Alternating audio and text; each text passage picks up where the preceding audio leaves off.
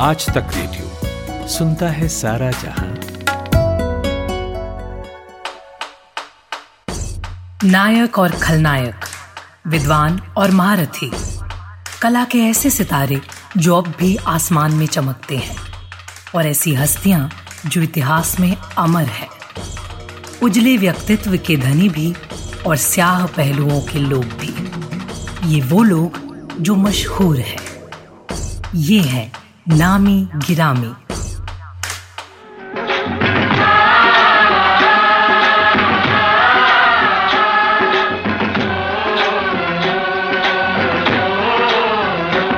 मेरे देश की धरती।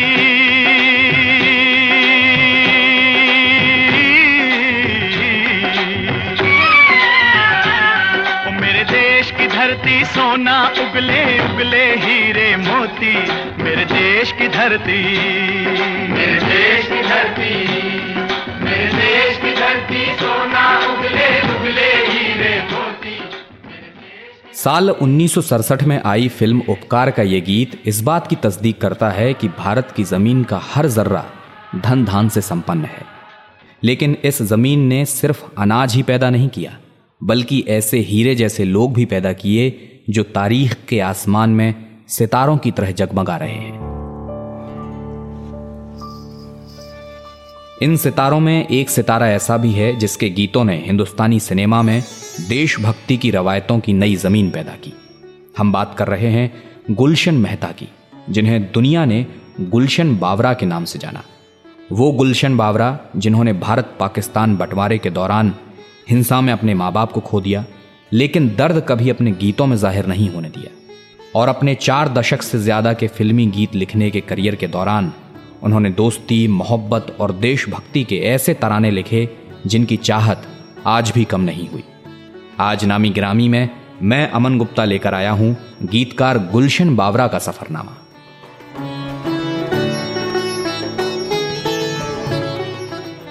विभाजन से 10 साल पहले 12 अप्रैल 1937 को पंजाब के गाँव शेखुपुरा में गुलशन बावरा पैदा हुए।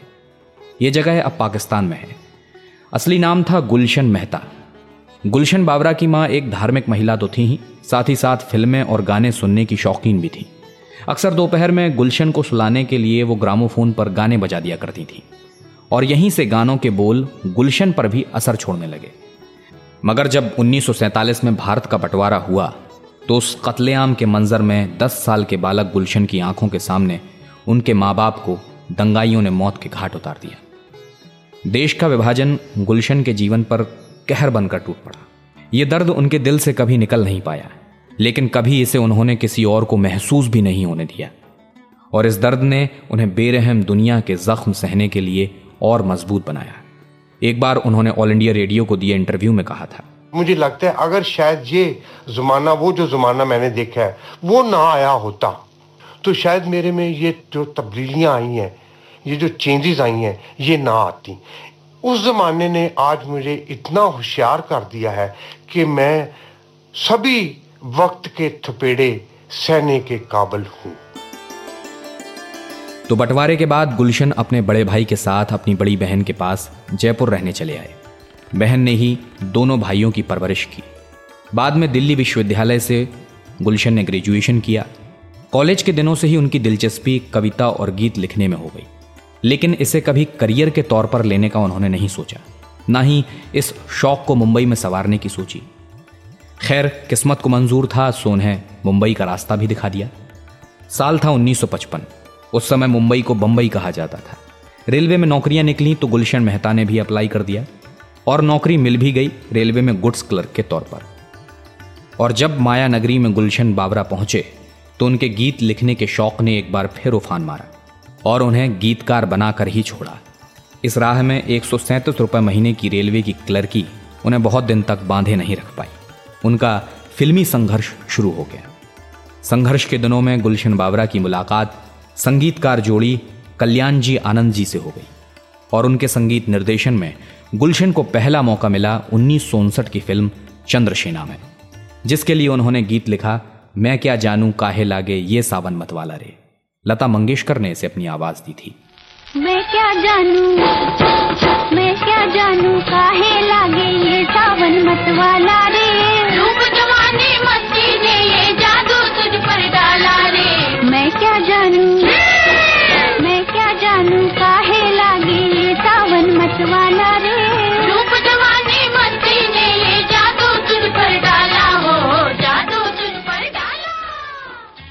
इसी साल फ़िल्म सट्टा बाज़ार में गुलशन ने गीत लिखा, तुम्हें याद होगा, कभी हम मिले थे। मोहब्बत की राहों में मिलकर चले थे। ये गाना उस दौर का हिट गाना था। और किसी को विश्वास ही नहीं हुआ कि 22 साल की उम्र का एक लड़का इतना गहरा गीत लिख सकता है। तुम्हें याद होगा, कभी हम मिले थे। तुम्हें याद होगा, कभी हम मिले थे। मोहब्बत की राहों में मिल के चले थे। भुला दो मोहब्बत में हम तुम मिले थे। सपना ही समझोगे मिल के चले थे। भुला दो मोहब्बत में हम तुम मिले थे। और इसी गाने के बाद फ़िल्म के डिस्ट्रीब्यूटर शांति भाई दवे इतने खुश हुए कि उन्होंने कहा कि ये लड़का तो बावरा है, यानी क्रेजी है। और इसी के बाद गुलशन मेहता के नाम से मेहता हट गया और उन्हें तखल्लुस मिला बावरा। और फिर दुनिया ने उन्हें सिर्फ़ गुलशन बावरा के नाम से ही जाना।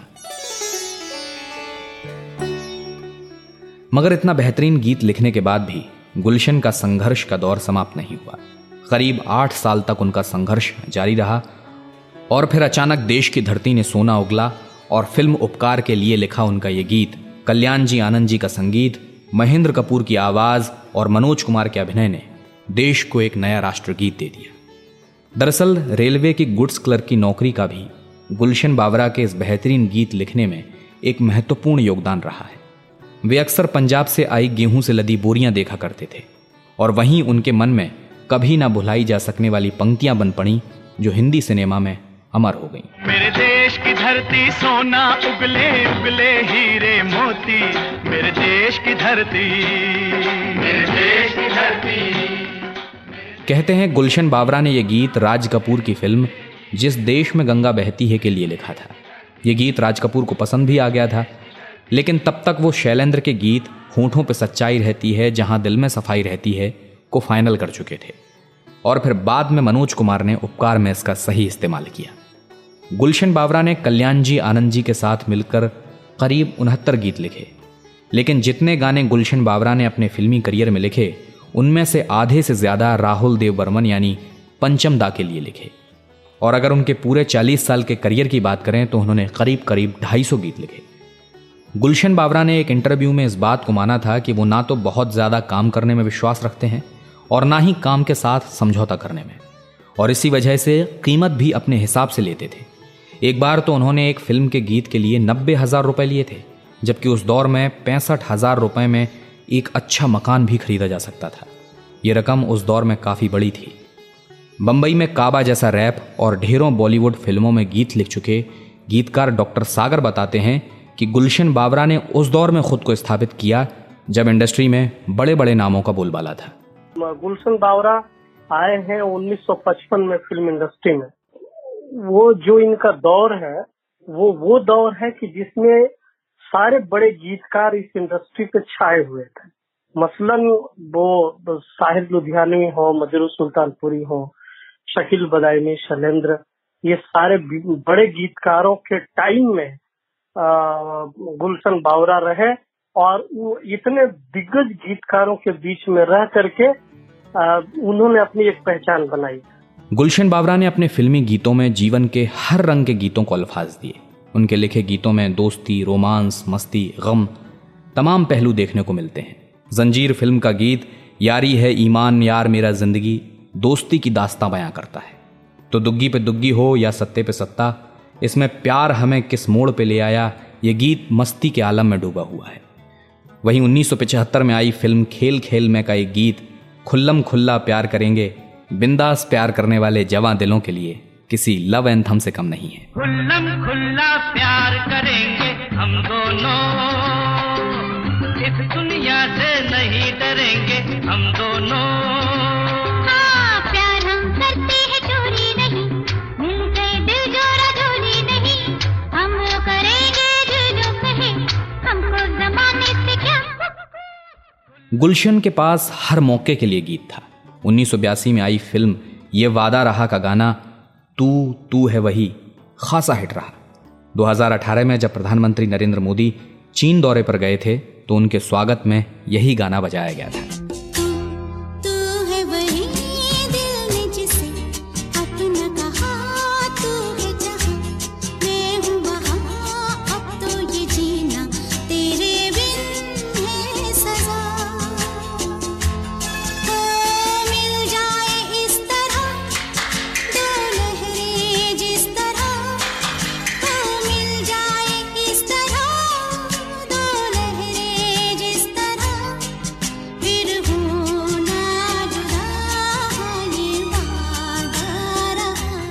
गुलशन के पास गीतों के साथ अभिनय का हुनर भी था।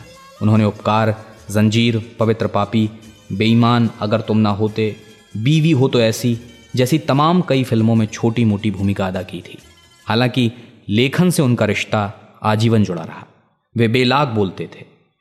गीतकार डॉक्टर सागर बताते हैं कि एक बार तो उन पर एक गाने को लेकर अश्लीलता का भी आरोप लगा था। गुलशन बावरा की राइटिंग ऑफ़ कोर्स बिल्कुल अलग है।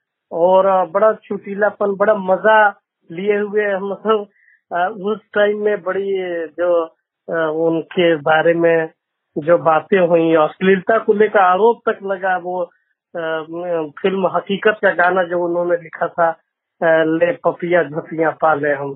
तो वो उनकी जो राइटिंग है, वो हर तरह की है। एक्चुअली उन्होंने थोड़े गंभीर भी लिखे मसलन अगर आप याद करें कि चांदी की दीवार ने थोड़ी प्यार भरा दिल तोड़ दिया। अगर सैड सॉन्ग में भी देखें तो अ, उनके लिखने का अंदाज बिल्कुल अलहदा है जुदा है। और एक तरफ़ अ, लिखते हैं कि ले पपियाँ जपियाँ पाले हम। तो दोनों तरफ़ बड़ा बैलेंस है गजब का बैलेंस है उनका। गुलशन बावरा दिखने में दुबले पतले शरीर के थे। बड़े ही मजाकिया किस्म के आदमी और कवि या गीतकार से ज़्यादा कॉमेडियन लगते थे। ऑल इंडिया रेडियो को दिए एक इंटरव्यू में उन्होंने कहा था कि मैं बावला दिखता हूँ और जवान गीत लिखता हूँ। राहुल देव बर्मन यानी आर डी बर्मन उनके करीबी दोस्त थे और उनके संगीत कक्ष में अक्सर सभी दोस्तों की बैठकी होती थी। खूब ठहाके लगाए जाते थे और यहाँ गुलशन के पंच खूब हँसी बटोरते थे। यहीं से उनकी मित्रता हुई किशोर कुमार से। अंतिम दिनों में जब गुलशन बावरा को किशोर कुमार सम्मान के लिए चुना गया तो उनके चेहरे पर एक अलग ही संतोष था। एक तरफ़ ये पुरस्कार उनके लिए विभाजन की त्रासदी से लेकर जीवन भर किए गए संघर्ष का इनाम था तो दूसरी ओर अपने पुराने मित्र की स्मृति में मिलने वाला पुरस्कार एक अनमोल तोहफे से कम नहीं था। 7 अगस्त 2009 को मुंबई के पाली हिल में अपने ही घर में लंबी बीमारी के बाद दिल का दौरा पड़ने से उनकी मौत हो गई। और देखिए, जिस गीतकार के शब्द लोगों की ज़िंदगी में उमंग लेकर आते थे, उसने चाहा भी ये कि मरने के बाद उसका शरीर भी किसी को जीवन दे जाए और इसलिए उनकी इच्छा के अनुसार उनके शव को जेजे अस्पताल को दान कर दिया गया। गुलशन बावरा को दो बार फ़िल्म फेयर अवार्ड से भी सम्मानित होने का गौरव हासिल हुआ। पहला गीत तो वही था जो आज भी देशभक्ति प्रोग्राम्स की महफिलों की शान हुआ करता है। मेरे देश की धरती सोना उगले और दूसरा था जंजीर फ़िल्म का गीत, यारी है ईमान, यार मेरा ज़िंदगी। यारी है ईमान, मेरा यार मेरी अरे यारी है ईमान मेरा, यार मेरी ज़िंदगी। प्यार हो बंदों से ये। प्यार हो बंदों से ये सबसे बड़ी है बंदगी, यारी है। आज गुलशन बाबरा हमारे बीच ना सही, लेकिन गीतों का गुलशन जो वो अपने शब्दों से सींच कर गए हैं, उसकी महक हमारे जहन में हमेशा हमेशा के लिए ताज़ा रहेगी। नामी गिरामी में गुलशन बाबरा को लेकर यह प्रोग्राम आपको कैसा लगा, आप हमें रेडियो एट आज तक डॉट कॉम पर बता सकते हैं। ये प्रोग्राम आप आज तक की वेबसाइट के अलावा आज तक के मोबाइल एप्लीकेशन और audio O T T platforms पर भी सुन पाएँगे। तमाम ऑडियो ओ टी प्लेटफॉर्म्स जैसे Spotify Google podcast Apple podcast Podchaser JioSaavn Castbox इन सभी जगहों पर हम हैं। हमारे प्रोग्राम सर्च कीजिए, सब्सक्राइब कीजिए ताकि आपसे कोई अपडेट छूटने ना पाए। इस प्रोग्राम के लिए साउंड मिक्सिंग कर रहे थे हमारे साथी सचिन द्विवेदी। मैं अमन गुप्ता, अब आपसे इजाज़त चाहूँगा। नमस्कार।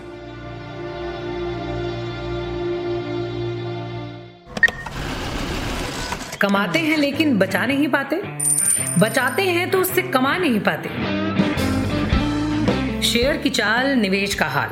बाज़ार का तमाशा, इकोनॉमी की भाषा, बॉन्ड, बीमा, सोना, चांदी, सबकी होती है बात। बचाते रहो नारे के साथ।